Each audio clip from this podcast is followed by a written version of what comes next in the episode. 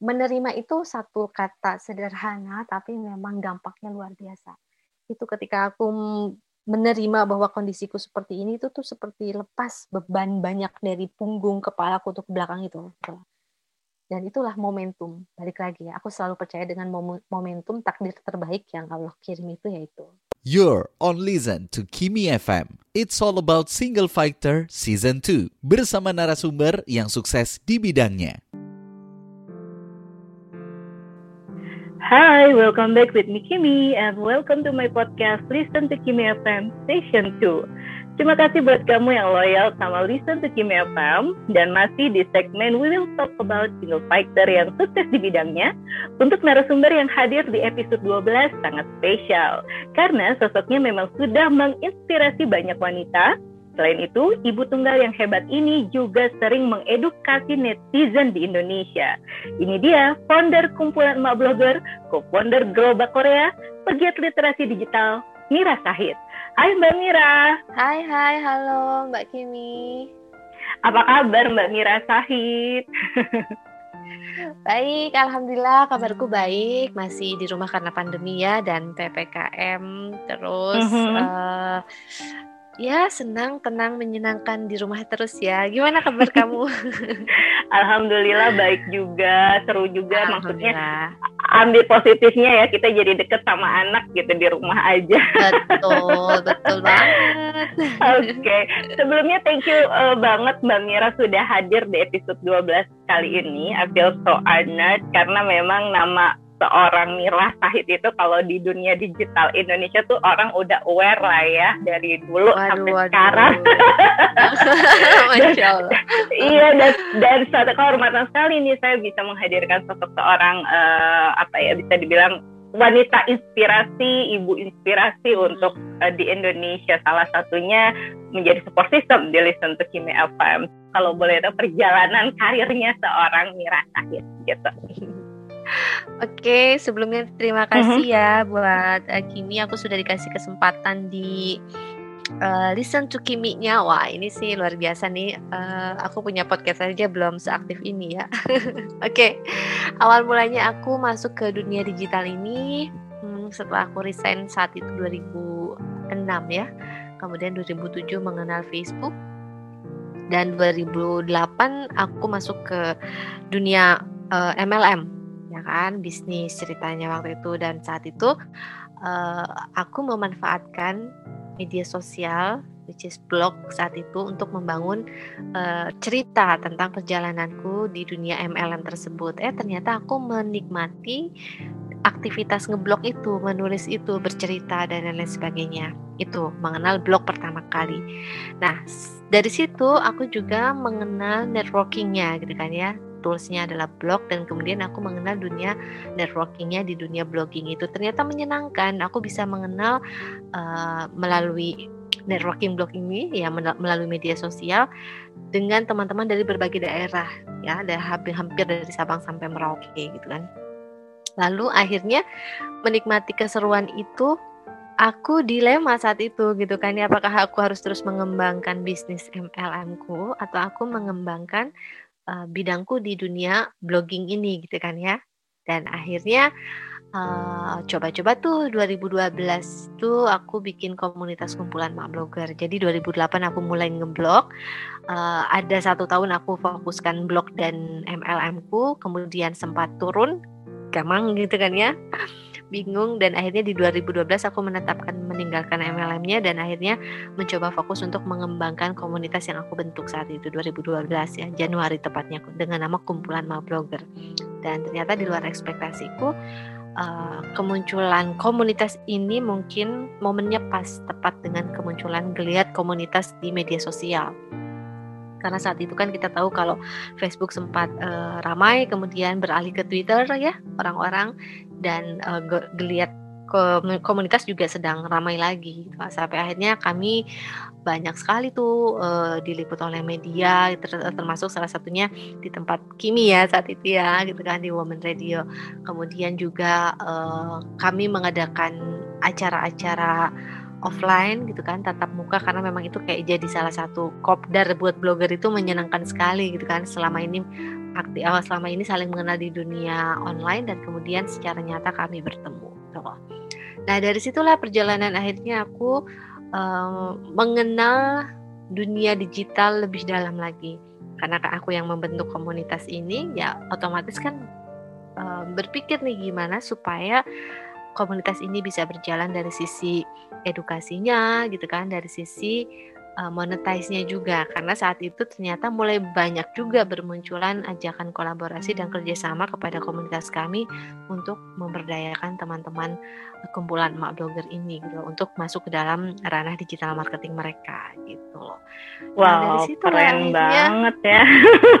Oke oke oke. Ya ya ya dan dari situ ya alhamdulillah sih maksudnya membernya bertambah terus ya karena memang kan kita perempuan khusus untuk perempuan gitu kan dan ya namanya perempuan kan memang secara gennya dia mereka butuh uh, komunitas kan untuk eksistensi ya alhamdulillah lah maksudnya sampai sekarang masih bersama-sama di KEB gitu Iya, dari 2008 dan ditetapkan Januari 2012 ya Mbak Mir. Berarti itu udah 9 tahun yang lalu gitu kan.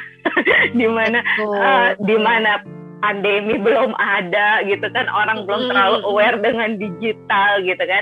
Nah kalau boleh tahu gimana caranya Mbak Mira waktu itu bisa yakin kalau tadi kan Mbak, Mbak Mira bilang yang misalnya gaming antara mau MLM apa mau apa berdalami uh, ini kan konten bloggingnya ini blogernya dulu gitu kan. Iya iya. Karena setelah aku merasa-rasa uh, aku ini termasuk yang mengandalkan rasa ya uh, karena aku juga belajar tentang ilmu genetik gitu kan ya. Ada orang-orang kecenderungan yang memang dominannya itu belahan otaknya itu cara kerjanya dengan rasa. Tapi itu nanti kita bahas saya sesi genetik ya. Tapi maksudnya ini aku mau ngomong tentang saat itu aku merasa bahwa uh, feelingku ini lebih lebih bilang kalau aku kayaknya udah deh lo masuk ke dunia blogging deh. Karena memang kan ini digital siapa tahu digital itu kan berkembang terus. Dulu juga udah kebuktiin gitu kan lo nggak punya handphone sekarang udah punya handphone. Dulu nggak ada handphone sekarang ada handphone ponsel pintar ibaratnya gitu kan ya.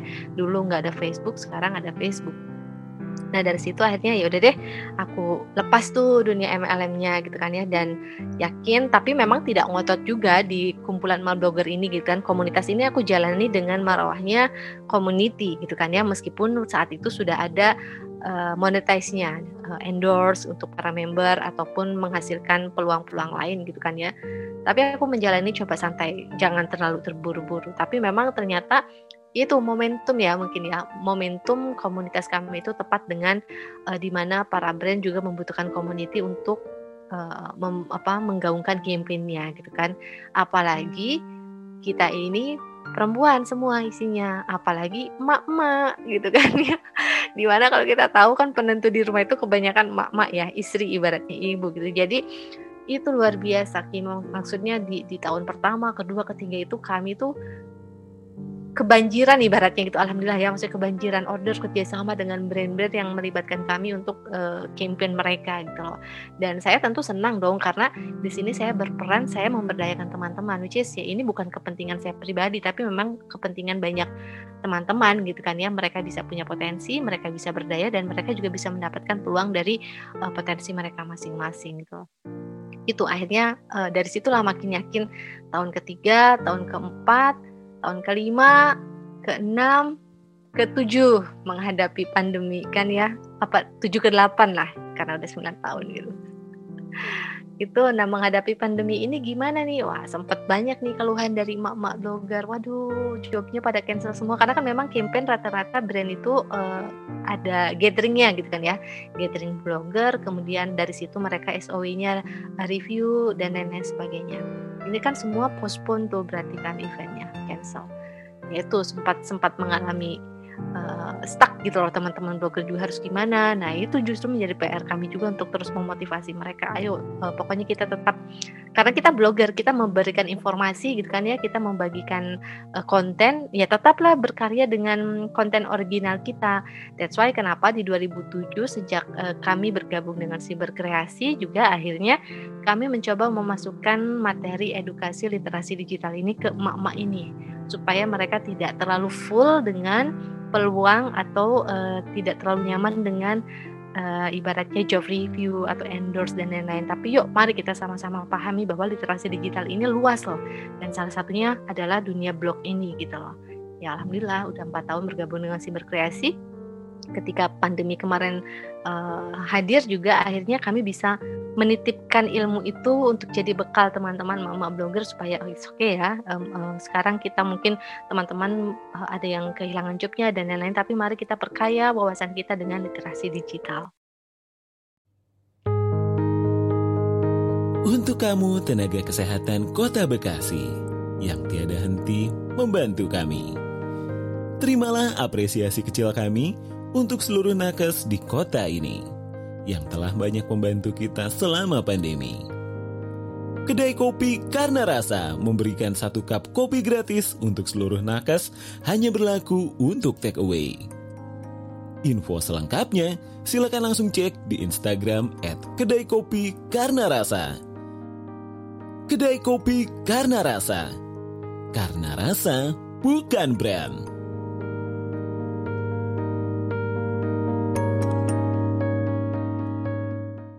You're on listen to Kimi FM. It's all about Single Fighter Season 2 bersama narasumber yang sukses di bidangnya.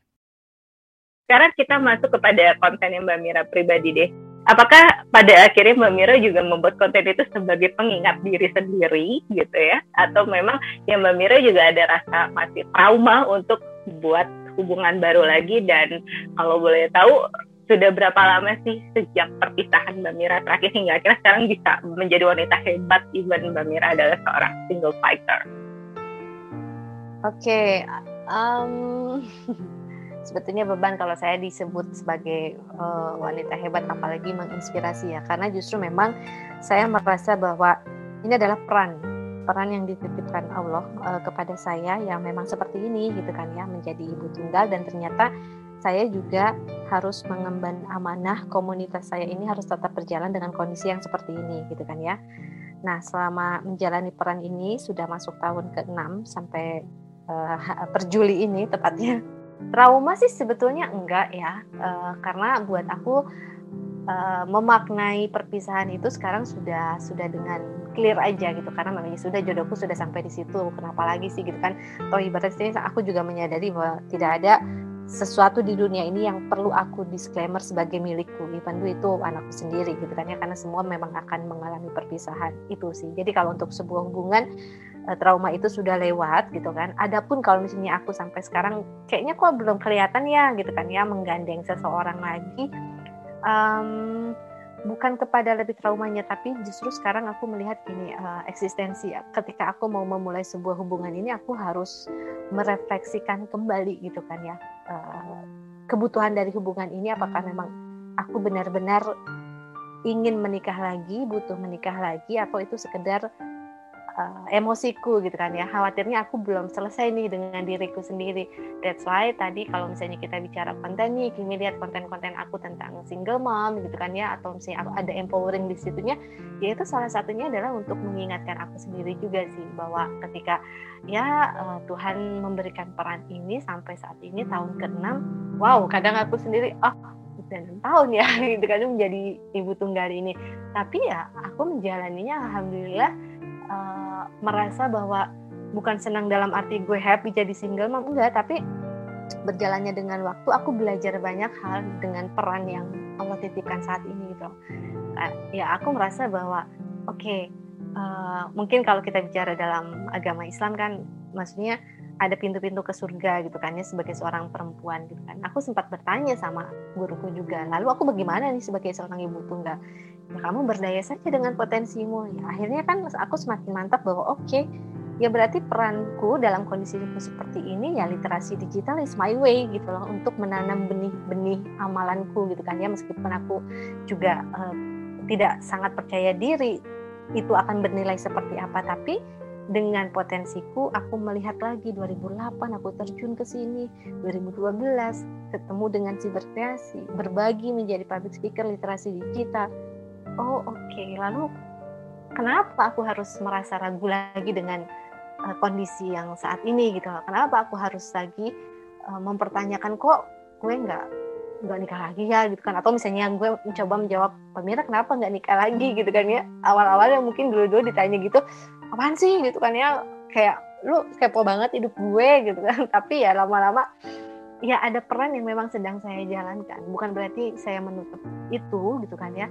Kan perkara jodoh kematian rezeki itu itu sudah ada suratannya gitu kan takdirnya sendiri gitu. Nah berarti kan tugasku adalah bagaimana memantaskan peranku yang sekarang supaya nanti Allah kasih bonusnya itu ya who knows mungkin nanti gitu kan ya diberinya calon imam yang better yang bisa membawaku ke arah eh, lebih baik tentunya ke eh, ke surganya ya amin ya rabbal alamin gitu. Tapi ya sekarang kan fokusku tinggal oke okay, sekarang aku jalani peranku saat ini gimana sih caranya menghadapi ini? Kan karena juga sebagai support system Nimba Listen to Kim FM ini ingin memberikan support system buat teman-teman seperti yang Mbak Mira tahu ya kita hidup di Indonesia stigma ibu tunggal katakanlah yang ada di kiri kanan kita nih ya tetangga maupun keluarga dekat bahkan selalu ngejudge kalau lu nggak nikah lagi? Emang lu nggak mau kasihan sama anak lu nggak punya bapak gampangnya gitu kan kita selalu ada hal gitu. Nah enam tahun itu bukan waktu yang sebentar. Tapi kalau misalkan Mbak Mira boleh kasih masukan buat teman-teman sedang mendengarkan menghadapi omongan-omongan yang negatif tentang kita sebagai ibu tunggal, tentang kita yang uh, belum ya ya katakanlah bukan yang belum mau nikah lagi tapi memang belum ada jodohnya lagi itu mm -hmm. enaknya gimana mbak ngadepin secara emosional atau ya udah cuekin aja mm -hmm. karena kan kadang dilema ya apalagi kalau udah oh ya keluarga dekat lah katakanlah seperti itu pernah di posisi ya. itu kan mbak Mira? Oh pernah pernah dan memang e, kalimat-kalimat itu datang dari orang terdekat justru kan uh, awal-awal iya tentu itu sangat apa mengganggu buat aku pribadi gitu kan ya enak banget ya orang ngomentari hidup orang ngomentari uh, bagaimana keberlangsungan hidup orang gitu kan ibaratnya gue bertahan dengan mm -hmm. diri gue sendiri kehidupan sendiri aja cukup yeah. berat gitu kan ya tapi memang saat ini juga aku nggak bisa bilang sama teman-teman udah lupain nggak usah didengerin. Nggak bisa gitu juga karena setiap orang akan berproses dengan kalimat-kalimat itu. So terima. Kalau menurut aku ya dari sisi aku. Kalau ada orang dengan stigmanya uh, mungkin first impression itu akan ih tek gitu kan ya. Mungkin kalau ada yang uh, feelnya sama kayak aku sensitif akan langsung berasa nih rasanya. Tapi kalau ada yang orangnya main logika pasti pikirannya juga bermain kenapa dia ngomong kayak gitu ya? Gitu kan ya. Jadi respons pertama itulah yang diterima itu tapi diolah gitu.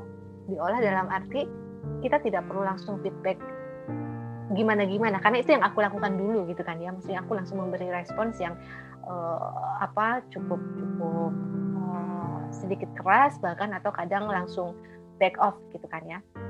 Tapi ternyata itu malah membuat aku tersiksa sendiri juga gitu loh ini karena memang itu memberikan dampak uh, mental buat aku tuh jadi yang kayak sebel, kesel gitu kan ya sama sama sama keadaan, sama orang yang nanya gitu kan ya. Dan itu bisa berlangsung satu dua hari. Nah tapi akhirnya karena mungkin sering mendapatkan pertanyaan begitu, belum lagi stigma, belum lagi bercandaan-bercandaan yang datang dari uh, kaum Adam ataupun circle terdekat, aku belajar dari situ. Kenapa ya mereka seperti itu gitulah padahal mereka lahir misalnya dari seorang perempuan atau mereka juga punya ibu atau kamu itu kan sesama perempuan tapi kenapa kok kamu mengejek saya ibaratnya kayak gitu kan ya. Di sinilah akhirnya aku menyadari bahwa oke okay, um, rumus bahwa kita tidak akan pernah tahu bagaimana kondisi seseorang sampai kita berada di dalam situasi seperti itu. Itu itu benar banget. Ya kan? Dulu aku melihat ibu tunggal itu yang kayaknya cuma bisa bilang sabar ya sabar ya. But in the way aku dalam posisi itu kadang itu jadi toxic gitu loh. Ah udahlah basi lo ngomongin sabar ke gue gitu kan ya. Karena ya memang kami kami mau bukan tidak punya pilihan ya. Pilihan kami itu ya memang harus seperti itu harus sabar gitu loh. Harus harus kuat harus mandiri harus melayani semua itu gitu kan ya. Berperang dengan perasaan sendiri belum lagi dengan keadaan kondisi mencari nafkah dan lain sebagainya gitu. tapi akhirnya aku menyadari dengan proses enam tahun benar kini itu bukan waktu yang sebentar. Sampai akhirnya aku belajar setiap masa setiap fase setiap kekecewaan kesedihan kesepian dan lain sebagainya aku berdialog dengan diriku sendiri. Karena kebetulan aku memang punya uh, cara self healing dengan beryoga kan ya. Aku aku aktif yoga juga dan menulis dan itu sangat membantu sekali gitu jadi selain itu juga aku menemukan support system komunitas di Single Moms Indonesia yang memang saat itu juga menjadi wadah tempat kami bernaung gitu seperti rumah gitu kan ya. Nah itulah kenapa uh, kalau terkait pertanyaan Kimi tadi ya ya sebetulnya uh, stigma itu memang harus kita lawan tapi sebelum kita melawan itu kita sudah sadar diri porsi kita ini seperti apa. Artinya kita sudah clear ya bahwa ketika kita mau memberikan edukasi literasi itu ya memang dengan tujuan baik bahwa yuk eh, kita sama-sama pahami digital etik yuk sekarang bahwa uh, itu termasuk ke dalam cyberbully loh gitu kan ya. Atau misalnya itu termasuk ke dalam perundungan loh gitu kan ya kalau di digital kan cyberbully berarti kalau di kehidupan nyata perundungan dan bercandaan itu yeah. yuk mari kita sama-sama uh, kurangi gitu loh dan akhirnya itu yang membuat aku lebih concern di literasi digital ini untuk ya ternyata masih banyak loh orang yang sampai saat ini juga ngebecandain butuh berapa lama serta harus support sistemnya seperti apa. Karena kembali lagi kadang kita mau cerita sama temen juga takutnya menjadi toxic yang apa ya. yang membuat kita mental health kita tambah down. baik ya. baiknya gimana sih? Ha, baiknya gimana menurut mbak Mira? Ya ya apa yang ditanyakan Kim itu pokoknya aku kayaknya udah pernah ngalami deh gitu kan fase-fase seperti itu gitu kan ya. Uh, aku butuh satu tahun untuk akhirnya menerima bahwa aku ini seorang ibu tunggal saat ini itu baru menerima status ya maksudnya aku ibu tunggal. Dan baru berani speak up mengakui bahwa ya aku adalah seorang ibu tunggal ke publik ya. Nah satu tahun itu tentu ada gejolak-gejolak batinnya karena aku kan eh, as a feeling introvert ya. Maksudnya yang ketika punya persoalan tuh aku akan menyendiri dan itu bener-bener aku stres aku drop banget. Jadi itu bener-bener titik terendah dalam kehidupanku. Seorang aku yang lagi produktif banget tiba-tiba dihadapkan dengan kondisi menjadi seorang ibu tunggal ibaratnya kayak gitu. Nah, tapi kemudian um, kadarullah ya kalau secara uh, Islam gitu kan ya. Karena everything happen for a reason itu dan kita itu memang tidak pernah salah dipertemukan dengan orang yang akan membantu kita gitu kan. Dalam perjalanan satu tahun itu aku minta minta sama Allah tentunya ya saya percaya siapa pun sudah melakukan itu gitu kan ya. Hanya tinggal bagaimana sabarnya kita menunggu jalan itu gitu loh. Saat itu akhirnya aku dipertemukan lah ya ini dengan Mauren ini dengan Oyen ini gitu kan. Eh, padahal sebelumnya aku juga udah kenal tapi tiba-tiba ketemu ngobrol dia juga kaget karena aku sekarang sudah uh, single mom gitu kan banyak ngobrol banyak gini gini gini. Aku mendengar sharing dia aku mendengar sharing dari uh, cerita-cerita di ibu tunggal seperti apa. Akhirnya aku bukan compare ya tapi lebih kepada eh kok berarti aku masih lebih beruntung ya? Maksudnya uh, meskipun aku bercerai dalam kondisi seperti ini aku masih ada baiknya loh seperti ini gitu kan ya. Aku tetap sehat anak-anakku masih bersamaku gitu kan dan lain-lain sebagainya gitu kan itu jadi aku memaknai dulu gitu dari dari ceritaku itu. Nah support system balik lagi aku tadi bilang aku dipertemukan dengan support system yang tepat maka aku berceritalah dengan support system itu gitu. Sahabat-sahabatku bagaimana? Ya tentu mereka menjadi garda terdepan. Tapi kan ya sabar gitu kan. Ya ibaratnya mereka memeluk aku dan lain sebagainya.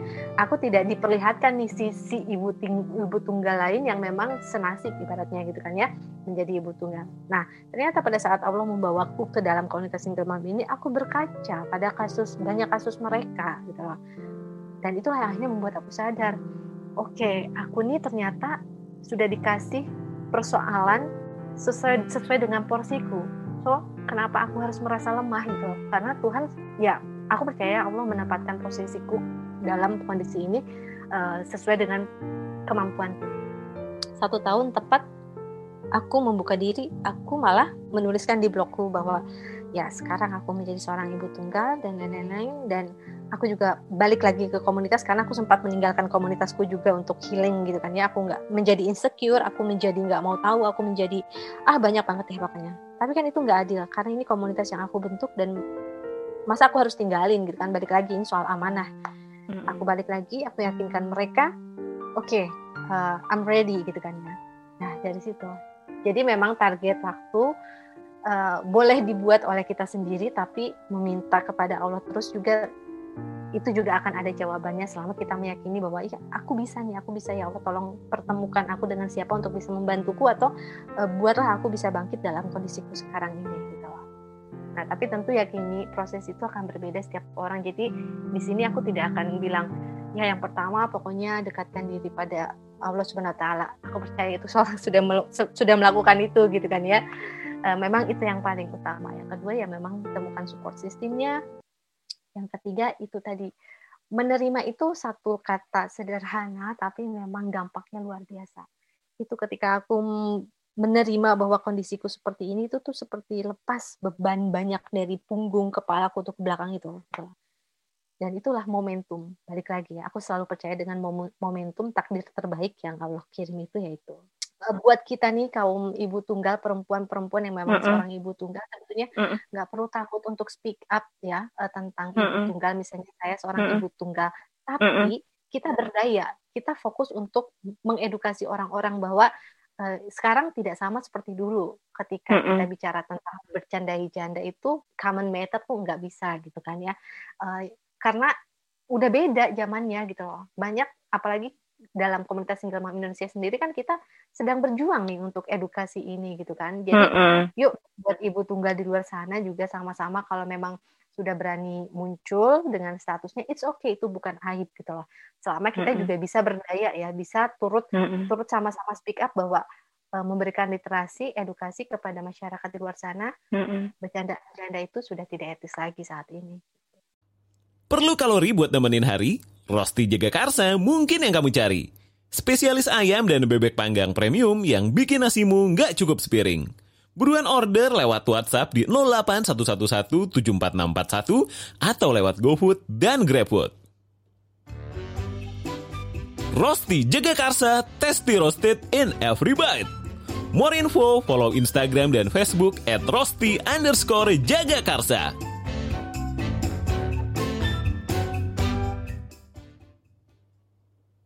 You're on Listen to Kimi FM. It's all about Single Fighter Season 2 bersama narasumber yang sukses di bidangnya.